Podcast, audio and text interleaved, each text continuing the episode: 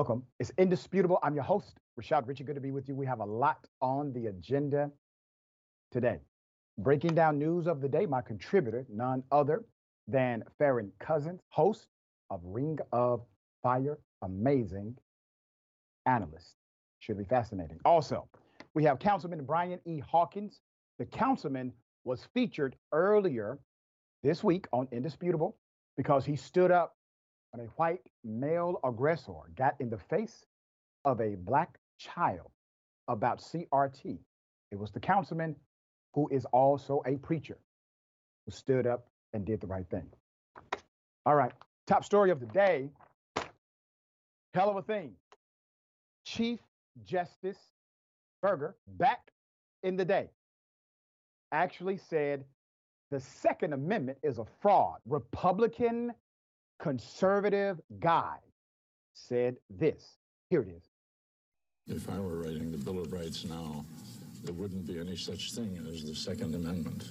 Which says? That uh, a well regulated militia being necessary for the defense of the state, the people's rights to bear arms. This has been the subject of one of the greatest pieces of fraud.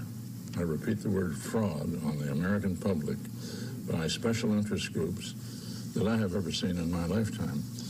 Now just look at those words. There are only three lines to that amendment. A well-regulated militia. If the militia, which was going to be the state army, was going to be well-regulated, why shouldn't 16 and 17 and 18 or any other age persons be regulated in the use of arms the way an automobile is regulated? He was the conservative Chief Justice of the United States Supreme Court, appointed by Nixon with the intent of moving the court more so to a conservative standard. But this particular conservative understood the interplay of profit and gun rights. He knew there was a fraud. I'm going to expose part of that fraud during this segment. But keep this in mind. There was a time, ladies and gentlemen, when Democrats and Republicans were basically saying the same thing as it relates to gun rights. We need common sense gun reform legislation while maintaining a person's right to bear arms. There was a balance. That balance has evaporated. There's more. MSNBC Lawrence O'Donnell turned back the clock by airing that video you just saw of former Supreme Court Justice Warren Burger. Uh, and this was his criticism of the Second Amendment, but it was more than that. And I'll get into it in a moment. He was also talking about money. On Monday, a shooter gunned down six people, as you know, at a school in Nashville. Three of the victims were children, all nine years of age, and all dead. The rampage has spawned the usual demands for gun control from Democrats and the calls to fortify schools from Republicans. During his show on Tuesday, O'Donnell stated the political divide on guns was not always so wide. The quote is There was a time when Republicans were no more in favor of gun rights than Democrats were, he said. But then Republican campaign pollsters found the sliver of the electorate that cares obsessively about guns and added them to the sliver of the electorate that cares obsessively about stopping all abortions and added them to the electorate that hates taxes and liberals. And that became their only formula to win elections. O'Donnell invoked Burger, a Republican tapped by President Richard Nixon, to become Chief Justice in 1969. Burger served until retiring 1986. Now, I'm going to show you another video of what I call a feckless politician. This is an elected leader who is elected to solve problems out of Tennessee. Here it is. Three precious little kids lost their lives, and I believe three adults, I believe it's, and um, and the shooter, of course, lost their life too. So it's, it's a horrible, horrible situation, and we're not going to fix it. criminals are going to be criminals. And my daddy fought in the Second World War, fought in the Pacific, fought the Japanese, and he told me, he said, buddy, he said, if somebody wants to take you out and doesn't mind losing their life, there's not a whole heck of a lot you can do about it. Isn't that something? Tim, representative from Tennessee, he says, hey, my daddy told me that if somebody wants to get you, they're going to get you. I'm paraphrasing. So, sir, why are you an elected representative? If policies and laws statutory code, punishment, restrictions, regulation. If these things do not work, why did you seek a position that put those very dynamics in place? Here's the reason. He's simply giving lip service. He's gaslighting. Remember, this is part of the same group who decided to make thousands of laws based on a lie about election manipulation. They know it's a lie. They have said it is a lie. They have texted each other, it is a lie. But it did not stop them from creating legislation around the lie. This is the truth. Children are dying. Access to guns is insane in this country. And as the former Republican Chief Justice put it, it's a damn fraud. 100% down the middle. Fraud. As a matter of fact, look at the Constitution. It is not a protection of an individual right in the first place. That became an interpretation a few decades ago by the US Supreme Court. Also, if your right to bear arms is absolute, why is it that every state has an age and qualifier? For example, you have freedom of speech. That freedom of speech is absolute, but there's regulation statutorily. If you misuse it, if you engage in criminal activity, or if you utilize it to maliciously lie on someone else, the government can penalize you. Yes, that's how it works. Every right has a responsibility. Speech, your freedom of speech is a right. That freedom has common sense responsibility. Guns, once again, your right to bear arms codified in the Constitution. But with right comes responsibility. Nobody calls the responsibility to not utilize your speech criminally speech control. So why would we call it gun control? Here's the crux of it. Let's put it up. According to a public policy polling survey, 83% of gun owners support expanded background checks on sales of all firearms. That includes 72% of NRA members, National Rifle Association members. As a result, it would seem strange that the NRA has not come out in full support of universal background checks but it makes sense when you place in proper context what the former Chief Justice said, what O'Donnell said, and what I'm saying today. The vast majority of members of the NRA are for universal background checks. The vast majority of gun owners are for universal background checks. The vast majority of Americans in general, over 90%, are for universal background checks. Who's against it? The gun manufacturer. They are against it. But what happened? There's no universal background check for all firearms. It is a fraud. All right, dear brother, thoughts here. You know, I I, I love that you brought up those numbers because that is the first thing I was thinking of when you talked about the sliver, because that is exactly who the NRA is appealing to with their claims. They're going to take your guns. It's that tiny little sliver that will believe anything you feed them the majority of gun owners, as you pointed out, majority of NRA members, majority of average Americans, there is no divide. We're all in agreement that we need to have common sense gun reforms.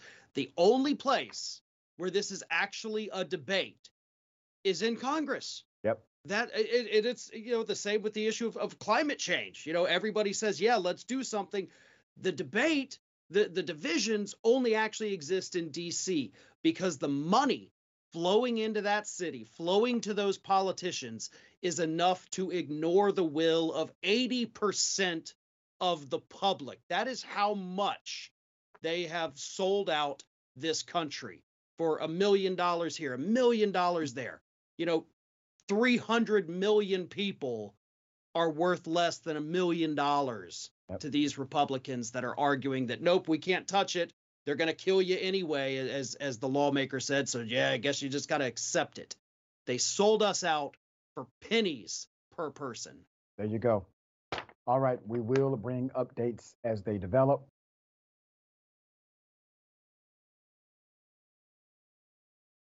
A man hits another couple's car, decides to engage in a racist tirade. Here it is. Ah,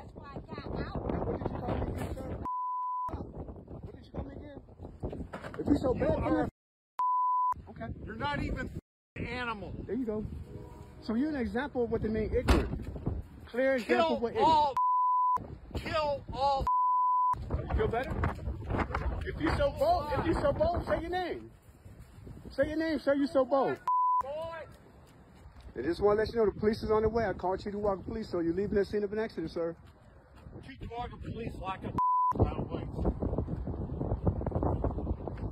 See, it's good to get. That's what you said, but you did. You did. You can leave if you want. Feel better?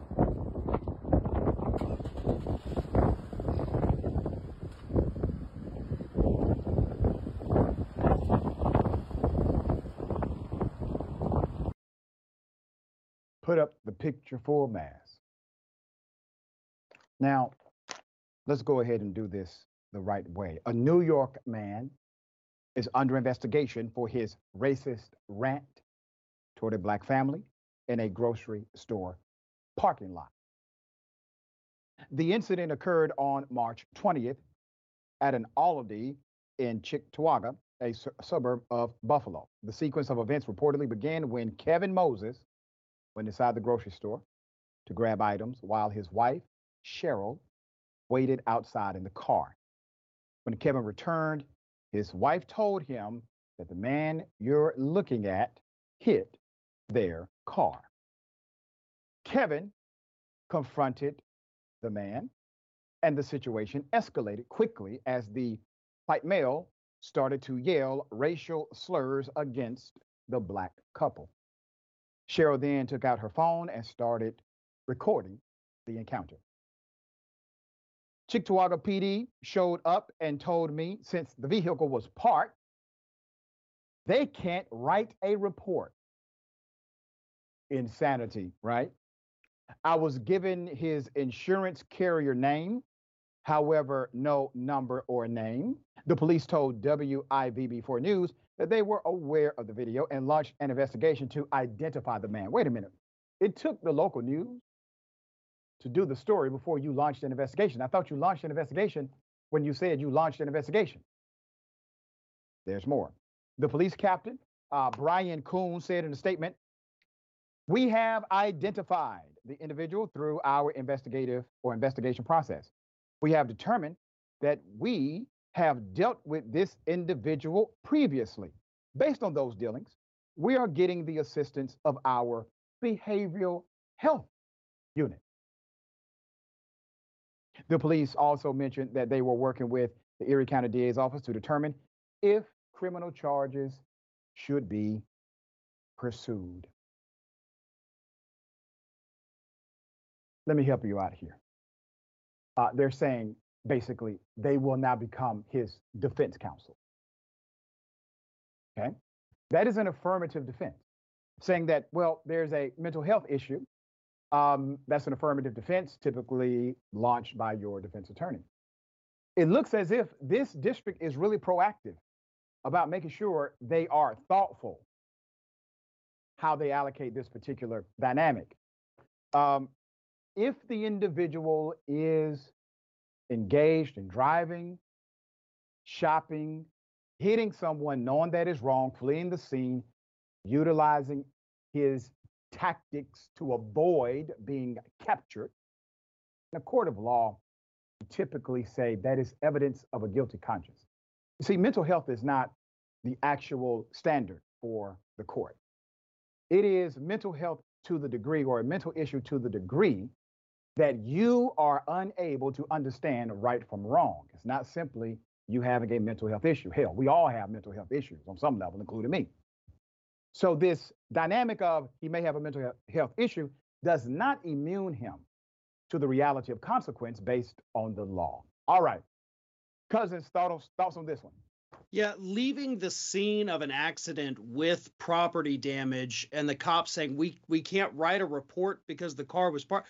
That that's a new one. That is yeah. absolutely something I've never heard in, in, any state in this country. So right off the bat, as soon as I, I, I saw that part, it's like, all right, I already don't believe anything these cops are saying.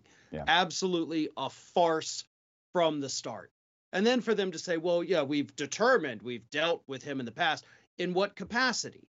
You know, what has this man done previously that that we need to know about? Is he a danger to other individuals? Sure seemed like it mm-hmm. from that video. He he does seem a little unhinged, but the language that he was using, the the charges that he he he made with these people, that's a threat. That is a danger. That is a uh, uh, somebody that shouldn't be on the streets, driving around and and doing these kinds of things. So I, I hope they've got the behavioral health unit on this, but that also doesn't, as you said, it, it doesn't absolve the actual activity that took place there. Maybe it explains why he felt so emboldened to make those horrific claims in, in that video but that doesn't yeah. excuse the other part of it. So we've got two separate issues here right. a, a, deeply racist man who may be dealing with some demons, but also clearly with it enough to understand that he's hit a vehicle and just left, and the cops did nothing about that. And that it, the whole thing is absolutely sickening. And I, I think yeah. we all know why the cops didn't do anything about it. We are going to keep the pressure high on this particular story. We will bring you updates as they come.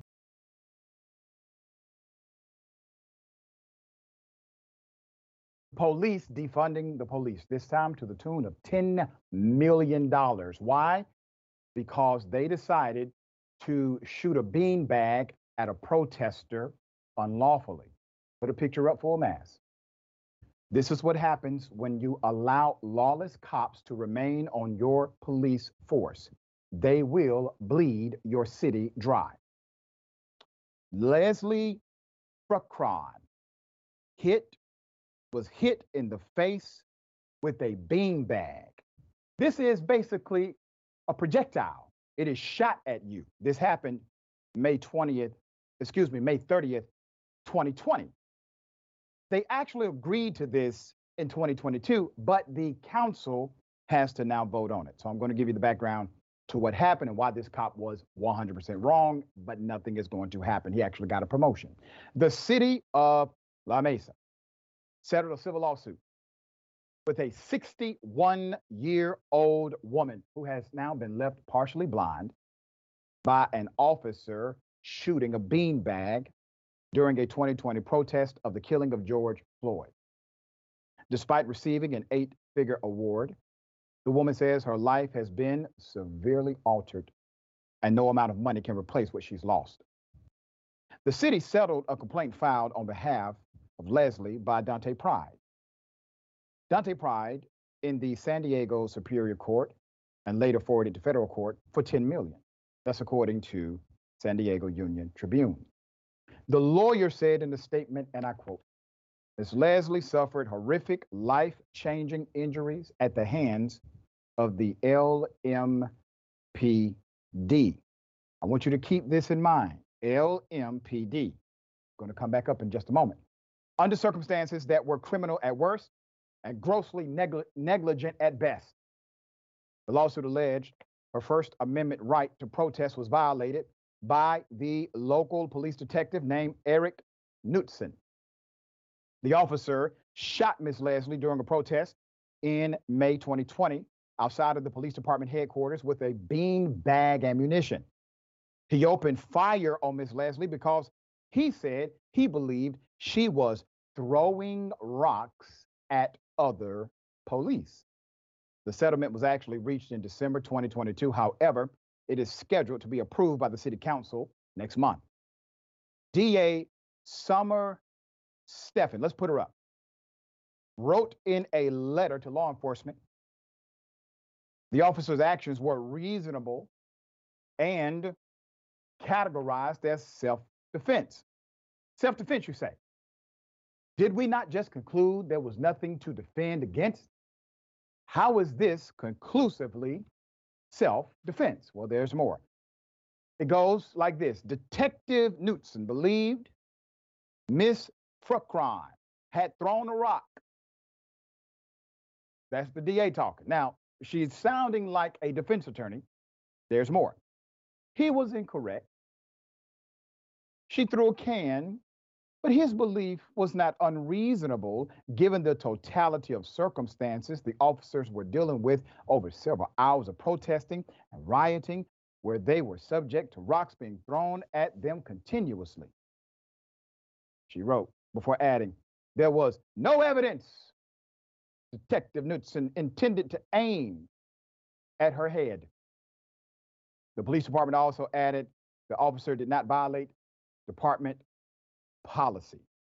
From an administrative standpoint, it says, it is determined that this detective reacted reasonably within California law and department policy when he discharged the less lethal shotgun in order to prevent injury to other law enforcement uh, officers.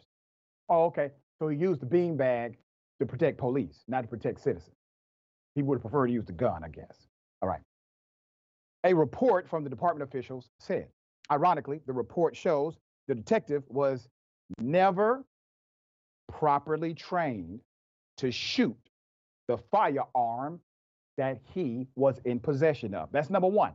Number two, the gun in question did not belong to the LMPD. Who did it belong to? It belonged to the sheriff's department. Furthermore, the beanbag gun also magically went missing during the investigation into the case. Years after the inquiry, criminal charges, into criminal charges, the weapon has not been found. Facing no discipline from the force, this detective was eligible and has now been promoted to the rank of sergeant. So let me highlight a few things here that must be spoken on. Number one, you have the DA one two combination. DA comes out, oh, nothing to see here, self defense, even though it wasn't. It is. And then the police department, they come out, oh, no a policy violation here. The DA says, and we have no evidence that he was aiming at the head of another person. Madam, you know good and damn well that is not the standard of law. If you engage in conduct that is grossly negligent, disregards the reality of cause and effect, there can be a criminal penalty. However, because of statutory dynamics and a few Supreme Court case rulings, the same law that would apply to me will not apply to them. It does not apply to them. Gross negligence typically will not end up in a criminal charge with a cop, but it would with you. All right, hell of a thing. The beanbag wasn't even the department issued. It has magically gone missing. I think the reason it's missing is because it probably may have been in hands. All right.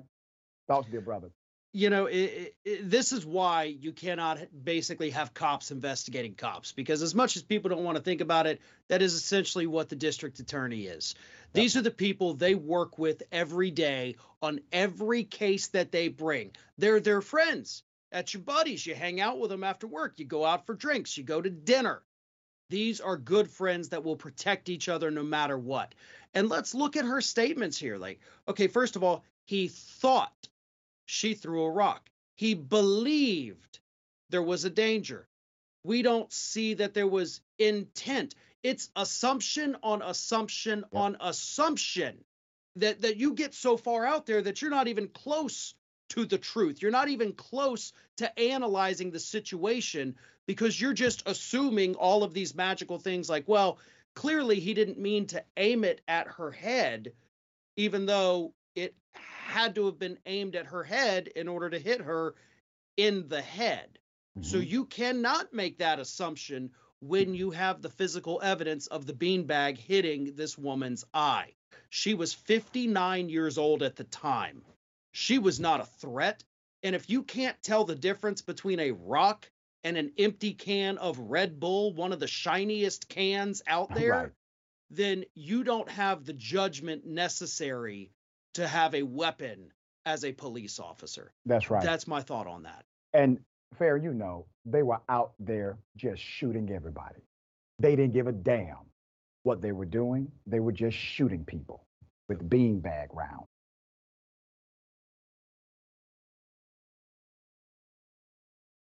Let me read some of these amazing comments. I want to say thank you in advance to everybody who continues to not only engage with the content, but also make your contributions uh, to the success of the show. We really appreciate it.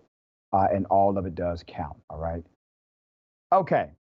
Don't forget about the podcast, Indisputable. Um, we are over 1 million downloads now, which puts us, us at the top 5% of all podcasts. Uh, that's because of you. That's because of you.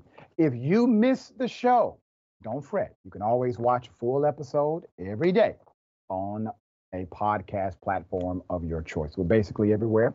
Uh, don't forget, rate us five stars when you do. Okay, here we go. So, Nostra Science says, Dr. Richey, you need to have your gun, guess, quote, the Second Amendment. They will usually leave off a well regulated militia being necessary part. Then you nail them for lying to the public for dis, uh, misquoting the Second Amendment. It's all done in one sentence. There you go. You are right. 100% right. All right, let me read progressive, positive, LMFT. All right, their negligence is not on the civilians to shoulder such BS. Talking about the cop who is defunding the police in California. All right, 10 million bucks. Got something for you. Ladies and gentlemen, I wish a Karen would. You want to call the police on them for having a barbecue on a Sunday. You're I feel free! Back off! I'm going to tell them there's an African American man threatening my life. I swear to God, are we doing this? Can you back up off of me? Because if you put your hands on me, I'm oh, going on to call the police on you. Go on the stairs. I'm trying to go. Please back up. I'm a government. I do not care, but if you put your hands on me, I'm going to call the police. Can you see this? Do you see this? I just want somebody to. I'm just trying to get on the this the elevator. She's crazy. There's stairs. What's? what's I'm gonna stairs? call the police if There's you do like not stop. Stairs in If you place, try to barricade me. I am going to call the police.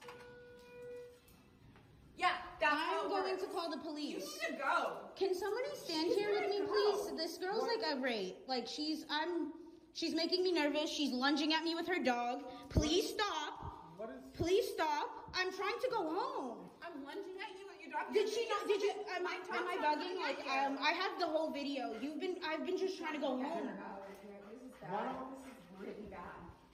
This is super fucking bad. You're causing a disturbance. We live here. Everybody lives here. Okay, I have more video. Here's what I'm going to do. That was the end of the encounter. Let me take you to the beginning to show you exactly what went down, and you will be able to judge who was right and who was wrong. Here it is. Okay, but I'm, I'm trying talking to to go. VA. So get the. Okay. Yeah, I'm gonna record you because this is ridiculous. I have a dog and I'm trying to take my trash out. Okay, and you can do that. I'm trying to go home. I just did work. Like, you don't need to swear at me because your dog. Talk to your dog. As a neighbor, you need to walk away. As a neighbor, no, I don't. You should be able to control your dog. The door. And I'm literally right here. You're being weird. You need to exit the door. You can go now. I mean, I have a lot going on here. You, Oh. need, you need to be normal. You need to be normal. You literally just told me to back. I'm going to my Yeah, home. Okay, and that's not how you speak to people. You could literally have Stop said. talking to me. No. I'm. I'm gonna send this to the office because this is ridiculous. I live here. I am literally trying to You can go. Is he attacking you? In Did I say he was? You acted like he was gonna attack me. I said hi to him. He ran up on me. I me. two hands, buddy. Okay, and two and hands. A, and a door frame. Okay, I you can get there. To understand Yes, that. and you started hollering at me and screaming at me, and now I'm have recording. Foot. I got a broken Okay, foot. that's between you and your broken foot, ma'am. Yeah, and then the Okay. legal office already knows that. Okay, so you don't need to cuss And at me. Okay, can you please go? I'm trying to go home. You want me to go with the mm. broken foot? You dumbass. There's stairs over there. Please hurry up. I'm literally I- just trying. you want to start? Go to the stairs. I'm going to send this to the office because this You is better. unacceptable. I will. Damn it, I'm sending this to the office too. There's actually more video. Here it is. I, This I, hurts. I, you understand how much this hurts? and you would I'm continue going. woman. Okay. Get the Your stairs now. You take why? What Thank floor you. are you on? I- what floor? you don't on? need to know that. I swear to God, we'll do this. Okay. I'm a single ass woman who provides for herself, and I would like to respect you, but you. You didn't respect me as soon as you got off the, the elevator and told me to back. Dude. We're not doing this. Okay. You already know what you did. You Didn't do anything. Spoken in true Karenicity, I would like to respect you. The line of the day to me was as a neighbor, you need to walk away. Okay. Uh, there's only one loser here. That is the K9. This is petty AF. I mean, damn. And remember, at the end of this ordeal, the Karen blocking the ele- elevator started to seek validation from other people around her, making it seem as if the person recording was the one wrong, called her crazy. All right. Cousins, make it make sense. I I I I have you know so much sympathy for the dog because even the dog's face is like right. this isn't the first time she's done this. I just I just wanted to go to the bathroom. I don't even know what's happening here. I like people. I don't know why she's like this, but the whole thing is just so crazy because you know there, you can't make sense of it no matter how you slice this. There's no offense that took place. There's no you know, uh, weird situation. There's no way to justify that woman's behavior. And I don't know how she just kept doubling, tripling, quadrupling down on it. And then she brings up the broken foot. And if you watch at one point, she's limping and then she starts walking away and the limp is suddenly gone. There's no cast on the foot, no air boot. I, I I don't know what is going on with this individual, but hopefully the building did do something about this, you know, because the neighbors, uh, that woman doing the filming should not have been treated like this at all for any reason. That's right. A- and she deserves to live in a place where she doesn't have to put up with, you know, uh, people that are going to prevent her from getting on the elevator for for literally no reason at all. It was just it's nuts. The whole thing's nuts. Yeah, it is time that we start advocating for all apartment complexes to have an additional clause, uh, the anti-Karen clause. If you are a Karen, they can move forward with the procedure to remove you.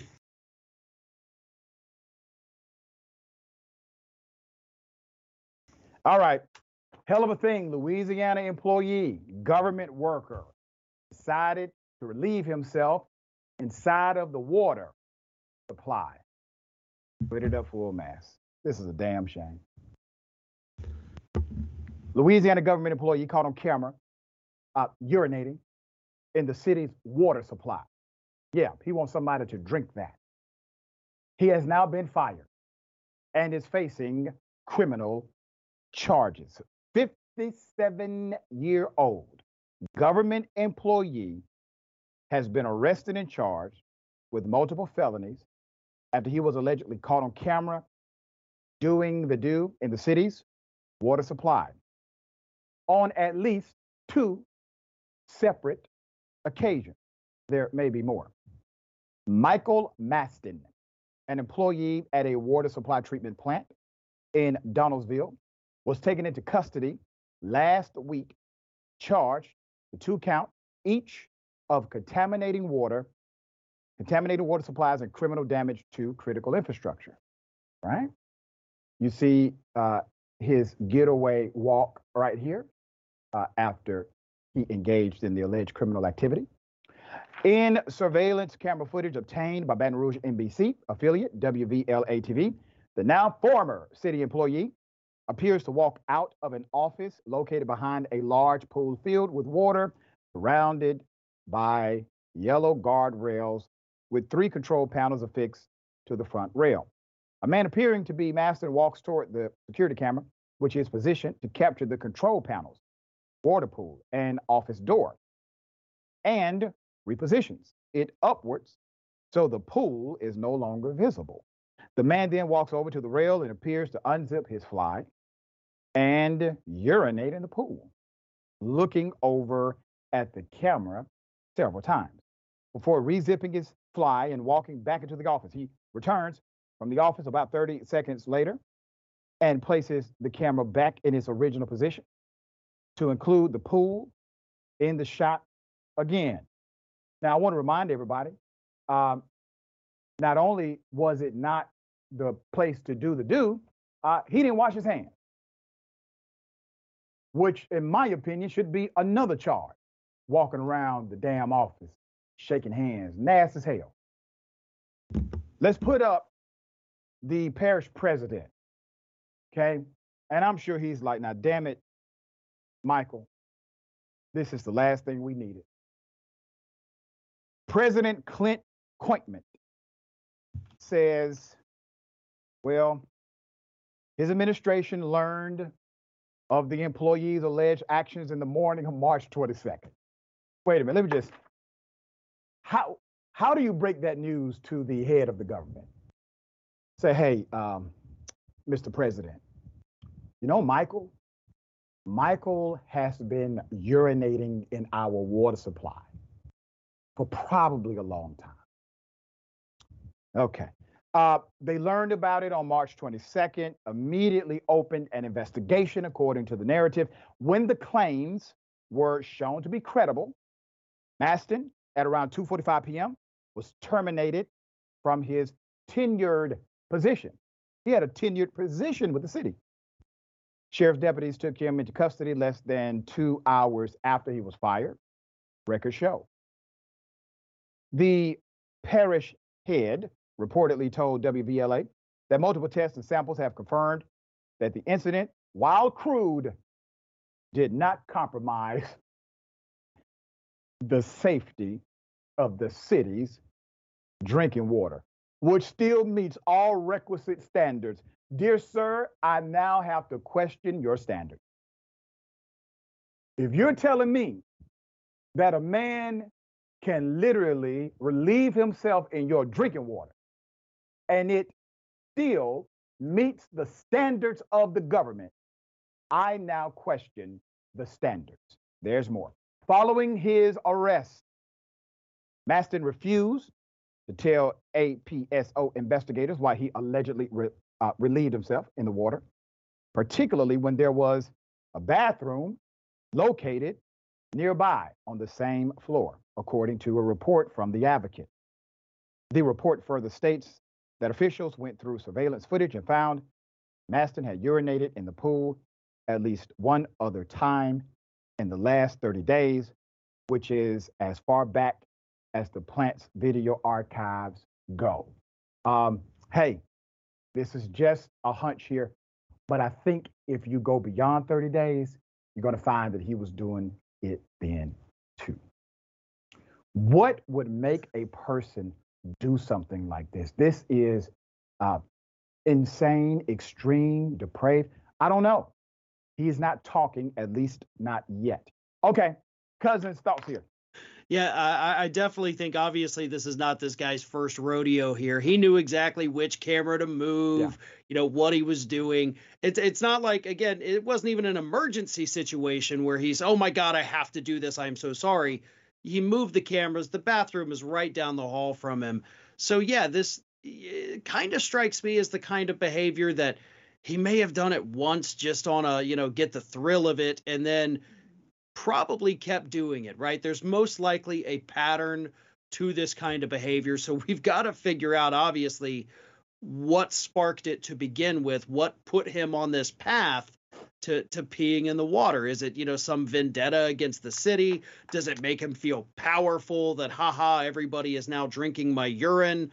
It, it's something, and hopefully they can get to the bottom of this. But at the same time, they got to do a better job of of screening who is working there and who you're giving tenure to. I mean, yeah. my God, this guy thought he was untouchable and he's doing these unspeakable things. So maybe rethink the whole tenure system uh, because that just seems very weird to me. It's not something uh, that that I've heard of. So yeah, uh, definitely some problems uh, with the whole way they're doing business. I guess. Yeah, three words for the government: oil, water, advisory. All right, we got more on the other side. It's indisputable. Stick and stay.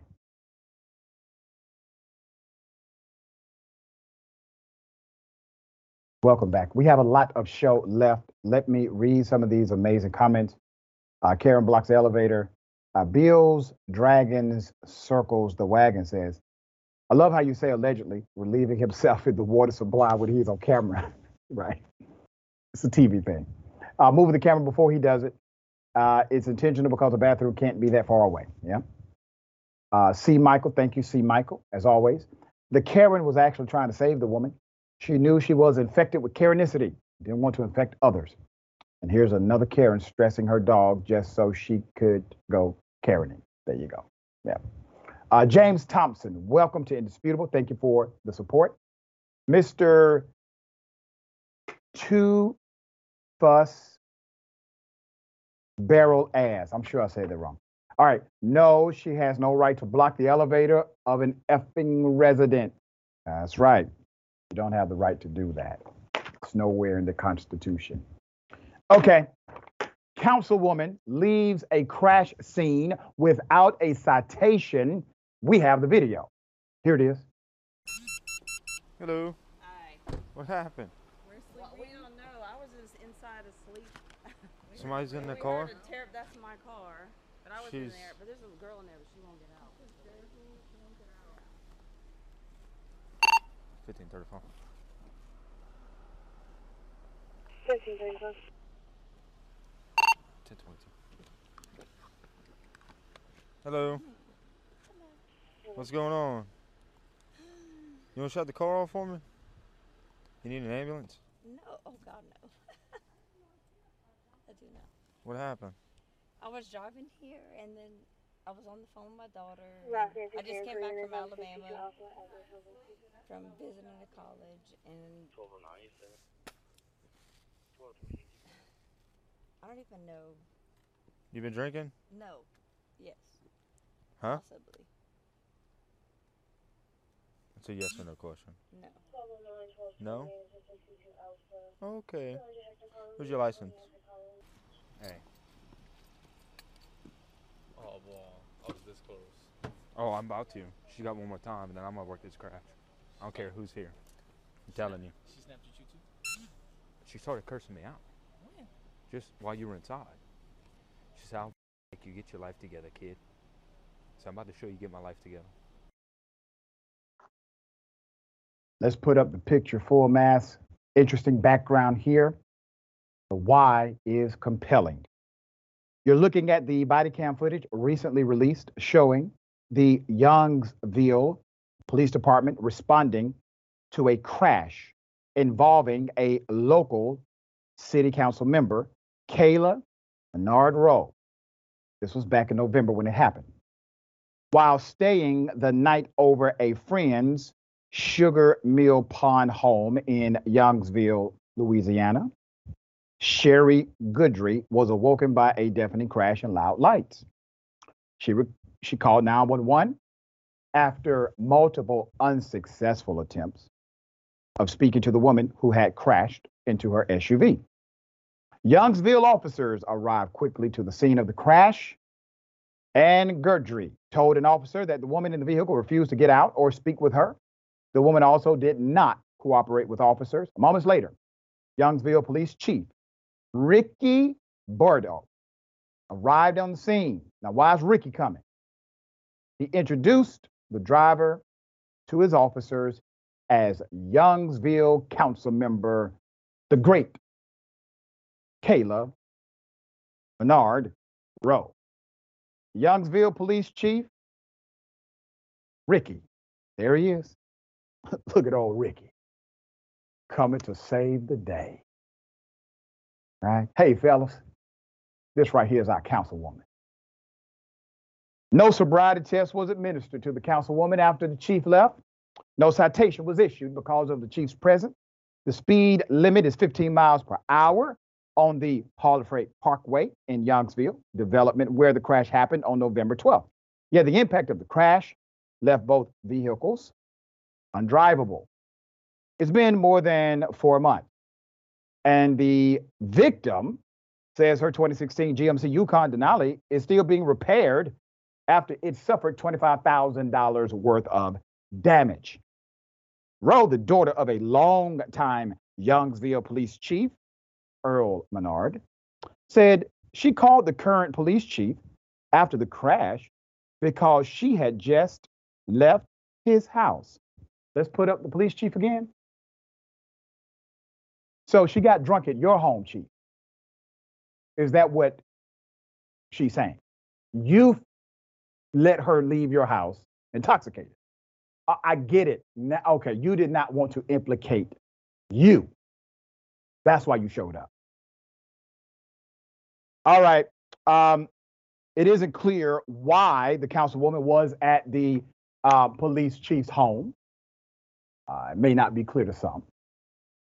Or how long she was at the police chief's home. Boudreaux said the councilwoman dropped by to pick up something, but declined to disclose specifically what she picked up. A fifth. He said she did not drink or use drugs at his home. Wait a minute, Chief. We didn't ask about any drugs here, sir. I mean, why are you talking about drugs? Youngsville Police Department has no written policy for conducting sobriety tests or issuing citations at the scene of crashes, according to the police chief. I'm not a big proponent of writing somebody a citation when it's clearly an accident. I mean, this police chief is just a regular good guy, right? No policy. He don't write tickets.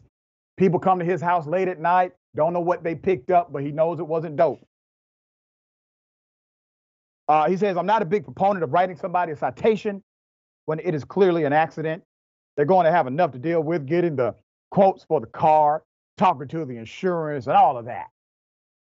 Our job is to not decide if someone is right or wrong in an accident. Sir, that is absolutely the opposite of what you do with an investigation.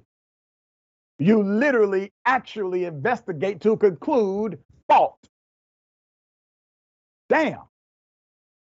I mean, this chief is going all the way. All right. I don't know what she picked up, but it must have been a hell of a something. So the chief says the job of the police is not to determine who's right or wrong. Uh, Boudreaux said Rowe was not given any special treatment because of her elected position or relation to the former police chief. The councilman has since issued a statement upon release of the footage. Rose said she suffered a concussion during the crash that caused memory loss and uncharacteristic behavior, and that she would never ask for special treatment because she is not above the law. I Understand that driving while being tired and distracted can be dangerous, and I encourage anyone to adhere to safe driving practices. She wrote this on Facebook. I want to apologize for any uncharacteristic behavior exhibited during the accident. I want to assure the community that this is not indicative of my usual conduct and was a result of the head trauma uh, that I sustained. In her written statement, Rowe apologized to those affected by the crash and assumed the community and assured, excuse me, the community that she was, and I quote, taking all necessary steps to address the situation. I remain committed to serving the people of Youngsville with honesty, integrity, and dedication. I am truly sorry, she said. Sorry for what? You just got you got tired. You got into an accident. If that's all it is. And the chief already said you didn't pick up any cocaine, so. All right. this is so uh, wild, but really, dear brother, it's indicative of kind of like small town situations, right? It it, it it really is. And honestly, like if you ever if anybody ever wanted evidence, like show me evidence of white privilege. Um, there you go. You just have to read Right. the story and watch the video. But the other thing too, I just got to point this out real quick, where she says, "I'd never ask for special privileges." You literally made a call to ask for special privileges. You you did that. You called the man whose house you were at, and yeah, like you said, police officers. If you've ever been in a car accident where the officers show up, it's it's on the citation. Who's at fault? That's that is their job. Just oh, this is good old boy small town southern politics at its finest, and it's disgusting. Right. I mean, the chief was like citations. All right, we got more on the other side. It's indisputable. Stick and stay.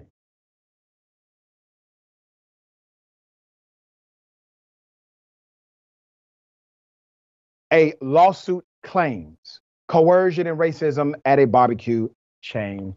This is a hell of a story. Let me put up the picture for a mask, give you the background to this. A South Carolina barbecue chain known for its pro segregation stance in a landmark 1960s case and its embrace of the Confederate flag in 2000 is facing allegation of racism and sexual harassment by the fired general manager of one of his restaurants. Okay. This is according to a lawsuit filed last week. A black woman who worked at a Maurice's Piggy Park barbecue locate, a location in Columbia.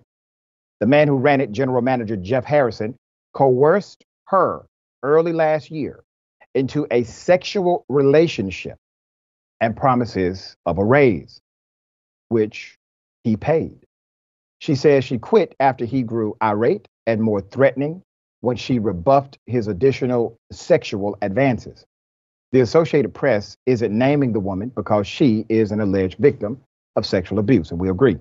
In a separate lawsuit brought last month, Damian Wooden, another black former employee, Wooden contends that Harrison left him racist voicemails, including slurs and threatening to break his jaw after he told Harrison to stop calling and harassing the female employee who quit. The lawsuits, which seek undisclosed damages, accuse the company of negligent supervision and accused Harrison of intentionally inflicting emotional distress, assault, and battery. This is a statement from the company. A company receptionist told the AP that Maurice's Piggy Park barbecue had no comment. Its president, Lloyd Bessinger, told ABC Columbia News that the company does not condone or accept any sexual or racial behavior. When I heard of Mr. Harrison's behavior, I fired him uh, imminently, Bessinger said in a statement. We are a local family business that supports the community by providing jobs and great barbecue for 60 years. The company's problematic history. It started, let's go to 1964. In 1964, a waitress at a Piggy Park drive-in refused to take two black customers' order. Owner Maurice Bessinger justified his refusal to serve black customers inside his stores, conveyed through window signs based on his religious opposition to racial integration. In 2000, Bessinger opposed the South Carolina legislature's removal of the Confederate flag from the dome of the state capitol by flying it outside of all of his restaurants. Okay. so this is the reason the manager believed, hey, I can do these bigoted and racist and sexist things because my boss is one. That is likely the ideology of the management who engaged in this kind of behavior allegedly. but we shall see. Because at this point, you have two lawsuits. They are congruent in nature. You may have more, especially, especially if this individual was involved in managing others. You may have many more lawsuits. Uh, as far as I'm concerned, the response from this particular agency, wholly inappropriate, does not speak to the issue at hand uh, and does not address the culture that we understand historically exists. All right, Jackson, thoughts here. Yeah, that uh, definitely is an example of just uh, company culture that festers within any environment and the type of people it attracts and how it enables uh, any employee, whether it's low level or management, to take advantage. And uh, the lawsuit is 100% correct, just in terms of his behavior being uh, purposefully uh, emotionally sadistic, going after people and getting a kick out of them being uncomfortable, especially uh, when it comes to uh, the woman he coerced into having sex with him. Because, you know, when men do things like that, obviously it's about power, it's about Yep. feeding your ego, feeling like you're in a position of control, because it's not as if men can't just go somewhere and pay for sex in a variety of ways um, or just get on a date nap and be a decent. There's so many options. Um, so that's not about sex. Uh, Right. So this guy clearly is just really a, a rotten individual um, who deserves any type of negative attention that's coming his way. Yeah, so we shall follow it.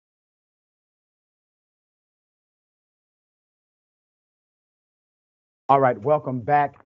We have an indisputable exclusive. A woman arrested after attempting to simply bring back an item. We have the video and we have the background. We first go to the video. Here it is. Mm-mm. I, I just want to get out of here. They, hmm I'm gonna pick it up later. though. Oh, this is your phone? Oh, okay. Your, your friend told State's attorney you getting information? No, well, she said that. Um, yes. Just so you know, because the crime was committed. Crime? Whether whether you said it was or wasn't, you can this? record it. That's fine. Stop. I'm about to explain it to you. Yeah. The girl stated she was threatened. Ma'am, I'm explaining it to you. You want to know? I, I, I, mm-hmm. The girl stated she was threatened. Okay. Who- who said Stop. was threatened? Listen to me. The lady stated she was threatened. I've explained it to you.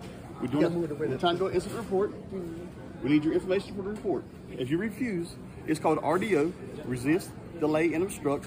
You're delaying our instructions. Therefore, we will lock you up and charge you on. Let me call the state attorney. Let me get back on the phone again. So, what do you want to do? We need a few minutes to talk to the state no, attorney. no, no. Oh. re- record me. Record me. Okay, Record, right, right, record okay. it because they're gonna arrest me. Right, So, okay. so record. And y'all can back up too, too close, Mr. Can you back up off a I little didn't. I didn't. I did not say you back up take me to jail. What I said was you don't have a Right, right, right. to take me to jail because I didn't do anything. There you threatened me, and what I'm asking you to do is check the cameras. That's all you have to do. I've I explained said the same thing to the man. And I've explained it to you. We try to get everybody's information for the report so everybody know what's going on. Mhm. So you're No, arresting me listen to- because I didn't give you my information Because for you refused to help us with the report because a crime occurred here. A in cri- our a jurisdiction. crime will happen, huh? Listen, a threat is, an, is a You threaten me right now, so you, I mean, I mean, I'm you, not threatening you. you get your this- hand. me. time you So you even- threaten me just now, so we need a report on you. you. This guy, arrest this Take out a warrant from me. Hey, Arrest the guy from right do me a You got a warrant. Arrest Do this me guy from right now. Do me a favor. Uh, film them. Yeah, I got a film already. So arrest this guy right now for threatening me. What's your officer's name, sir? It's Officer Norton. Arrest this guy. I have the rest of the story put up the picture of the woman who was in the center of this debacle at Walmart. A woman who purchased a television at Walmart broke in the parking lot. The television broke in the parking lot. This was on March 15th in North Carolina. She attempted to return the TV, but an employee threatened her, according to her allegation. When the woman complained to police about the threat, she was arrested after what she and bystanders say was a racially motivated police call. Her name is Latina Jock, uh, T is the pronunciation. She's 54 years of age. Uh, Miss Latina had just made about $700 in purchases from the store. Okay, that's the receipt. She loaded the new TV in the car, but the $350 TV cracked when she loaded it. A Walmart employee told her, It's on the property, you can exchange it. When she returned to the electronics department, another employee said she could fast track the returns line to make the exchange. Here's the parking lot she said she had just returned from. Right? Miss Latina brought both TVs to the returns department, but confusion ensued. The employees asked her to go back to the cashier's line um, and wouldn't help, wouldn't open up another register. Latina says she had been in the store over two hours up at that point. She wanted to go. When she explained the other employee's instruction that she could quickly exchange the TVs, she said another employee threatened to, quote, beat her. She said, the quote was, beat your ass. She definitely threatened me, but when the police came, I had no intention of trying to get the employee arrested. I was ready to go home. I was frustrated. I didn't open up or say anything crazy. The Walmart employees did call the police for a disturbance, according to the incident report.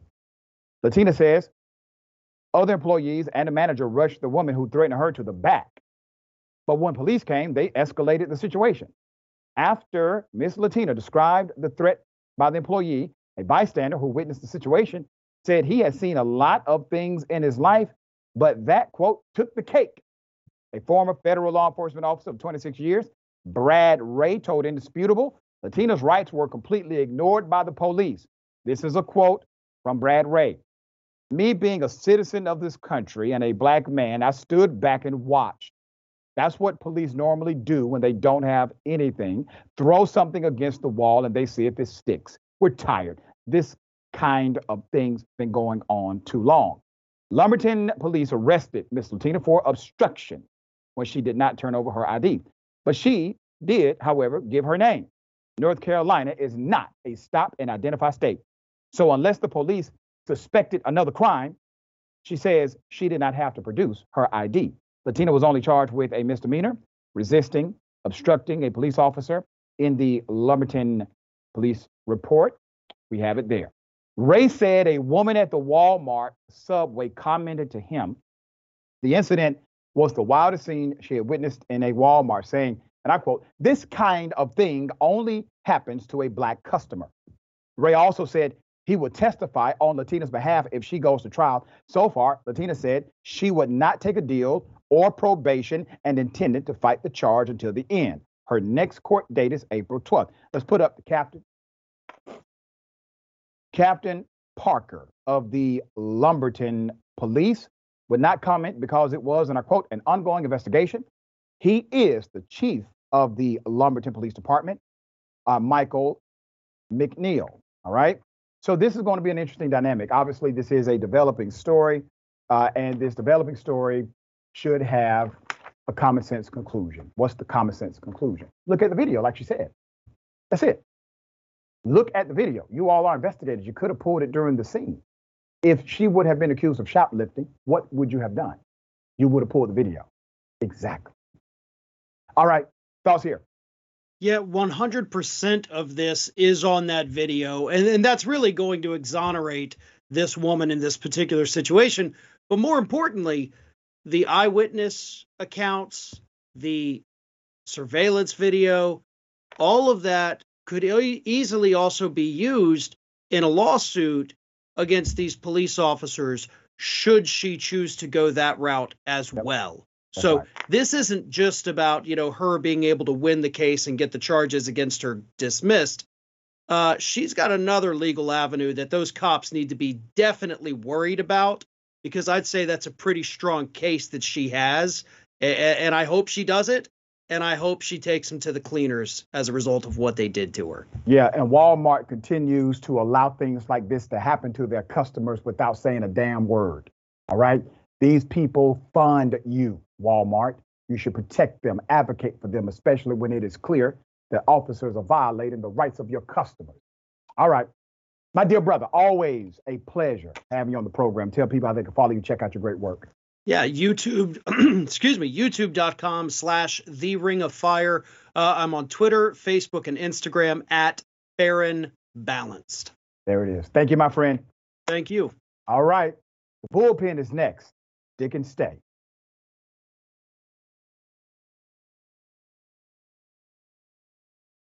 All right. Let's get it. Ladies and gentlemen, welcome to the bullpen.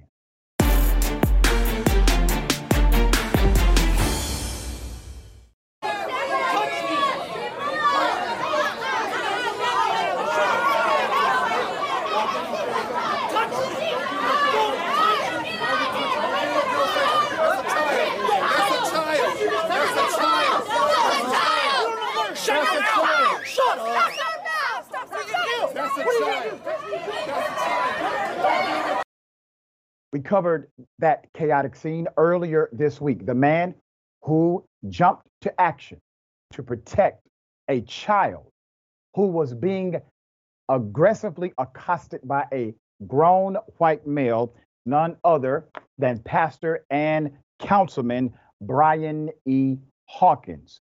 We also covered when the discussion was about critical race theory. And a white female told him basically, go back to where you came from. Okay, once again, a racial trope, as if somehow America belongs to one person. Let's get into it. Pastor, Councilman, good day. Welcome. Uh, welcome, and uh, thank you, Dr. Richey, for having me on. We appreciate you being here. Uh, very thankful for your leadership. Uh, for those who would like to look up some background, this brother has overcome significant obstacles in his life, just like many of us have. Uh, and he is a highly respected and regarded member and leader of the community. There's this uh, there's this situation where a, a young black girl or young child uh, is being yelled at, basically. So, what came over you, dear brother? Why did you jump to action like that, and what did you think was going to happen? So, um, you know, I want to start off first. You know, the, the speech that was given uh, prior to this uh, by a good friend of mine, Dion Hairston.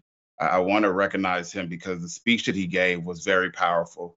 Uh, the end quote was uh, a, a, reference from Frederick Douglass, and I think that that's a really important part um, because he was sharing about you know critical race theory and the, the reality of it. And this is the brother right here in the video. Um, and when he was walking back to his seat, you know, a lady in the back who's identified her name is Melinda Emeg. Uh, I think people need to understand and know who these people are in the community. Mm-hmm.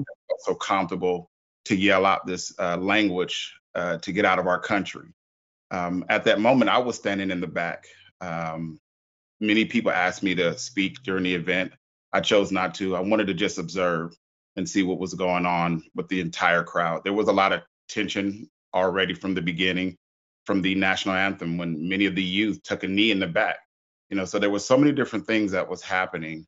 And at that moment, when the police started to escort uh, Dion out of the uh, auditorium, uh, the crowd started to yell to get the get the woman because apparently they mm-hmm. were more concerned with removing him than the initial person who sparked this whole outrage.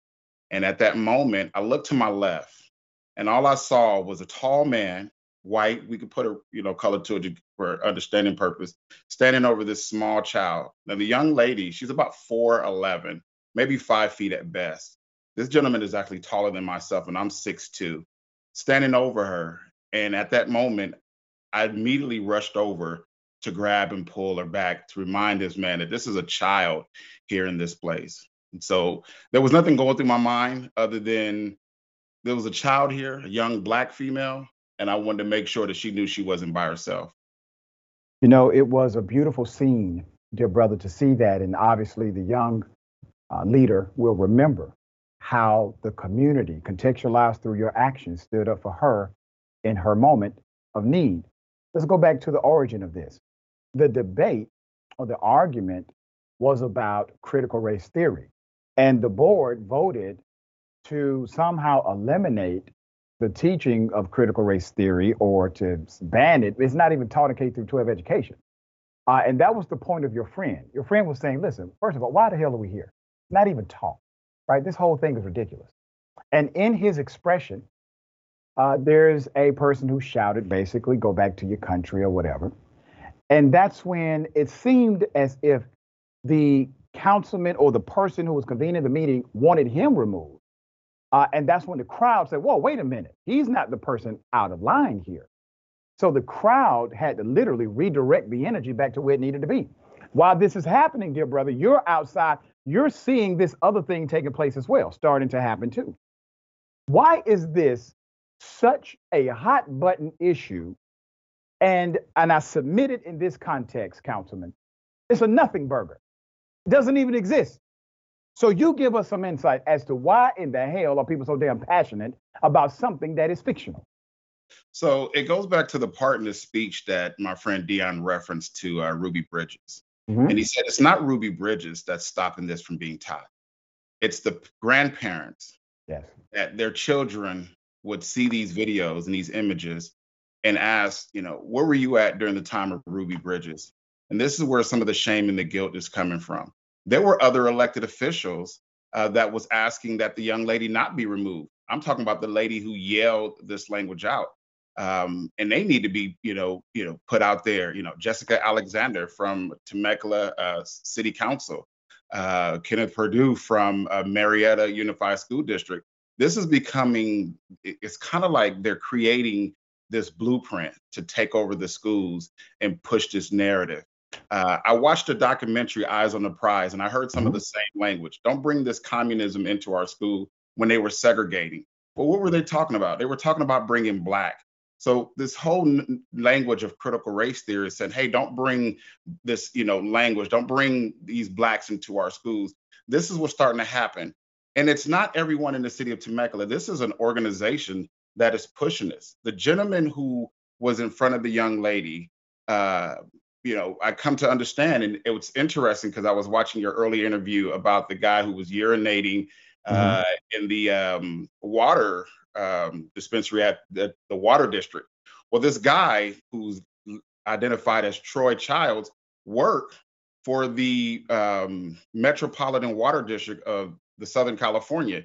He works in the water district. So now I'm really concerned. I've gotten tons of calls from people who work with him that's talked about he's a bigot at work mm. and he races at work. So this is not just someone who just decided to have this moment. I'm hearing that this is his character away from this moment. If you wow. go back and watch the beginning of the film, he literally jumps up and start yelling at the children before he goes back there. Um, and so, you know, people say, Hey, why are you putting this guy out there? You know, the young lady stepped in front of him. She was protecting her friend. He was yelling at her friend. She's more of the hero in this story mm. than any.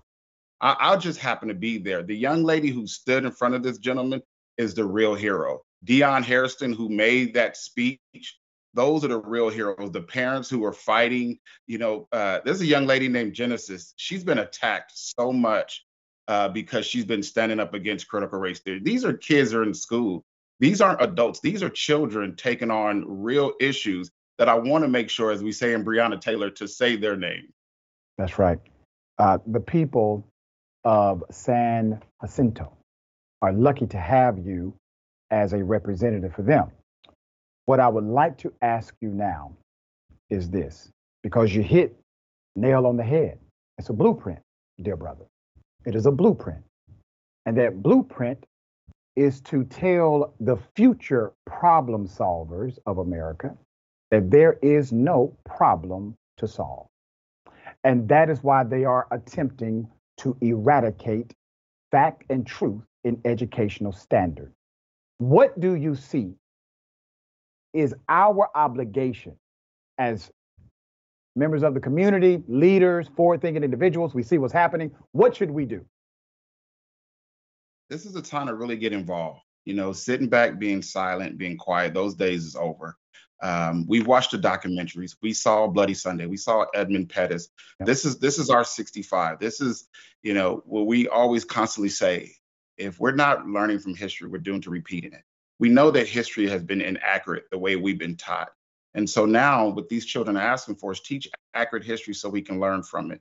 And I'm calling for those, you know, regardless of your race, regardless of your ethnicity, regardless of, you know, your background. This is a moment of action. Um, you know, run for office, get involved. Don't just sit back. You know, make sure you allow your voice, as I like to say in Horton Hears a Who, let them know that we are here.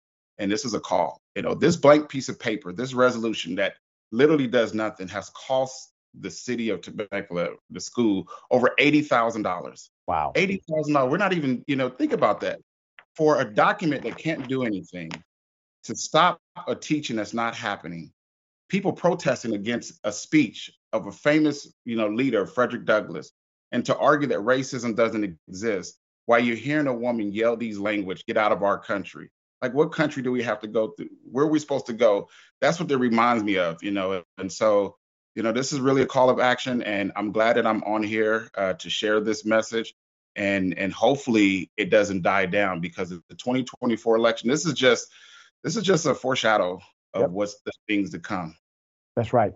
Um, I'm glad that you are on the front lines fighting, dear brother. You have an open opportunity to come here anytime. We appreciate your leadership. Thank you for joining us today. Thank you. All right. Remember, take care of yourself, take care of each other, take care of the planet. Remember, the truth is always indisputable.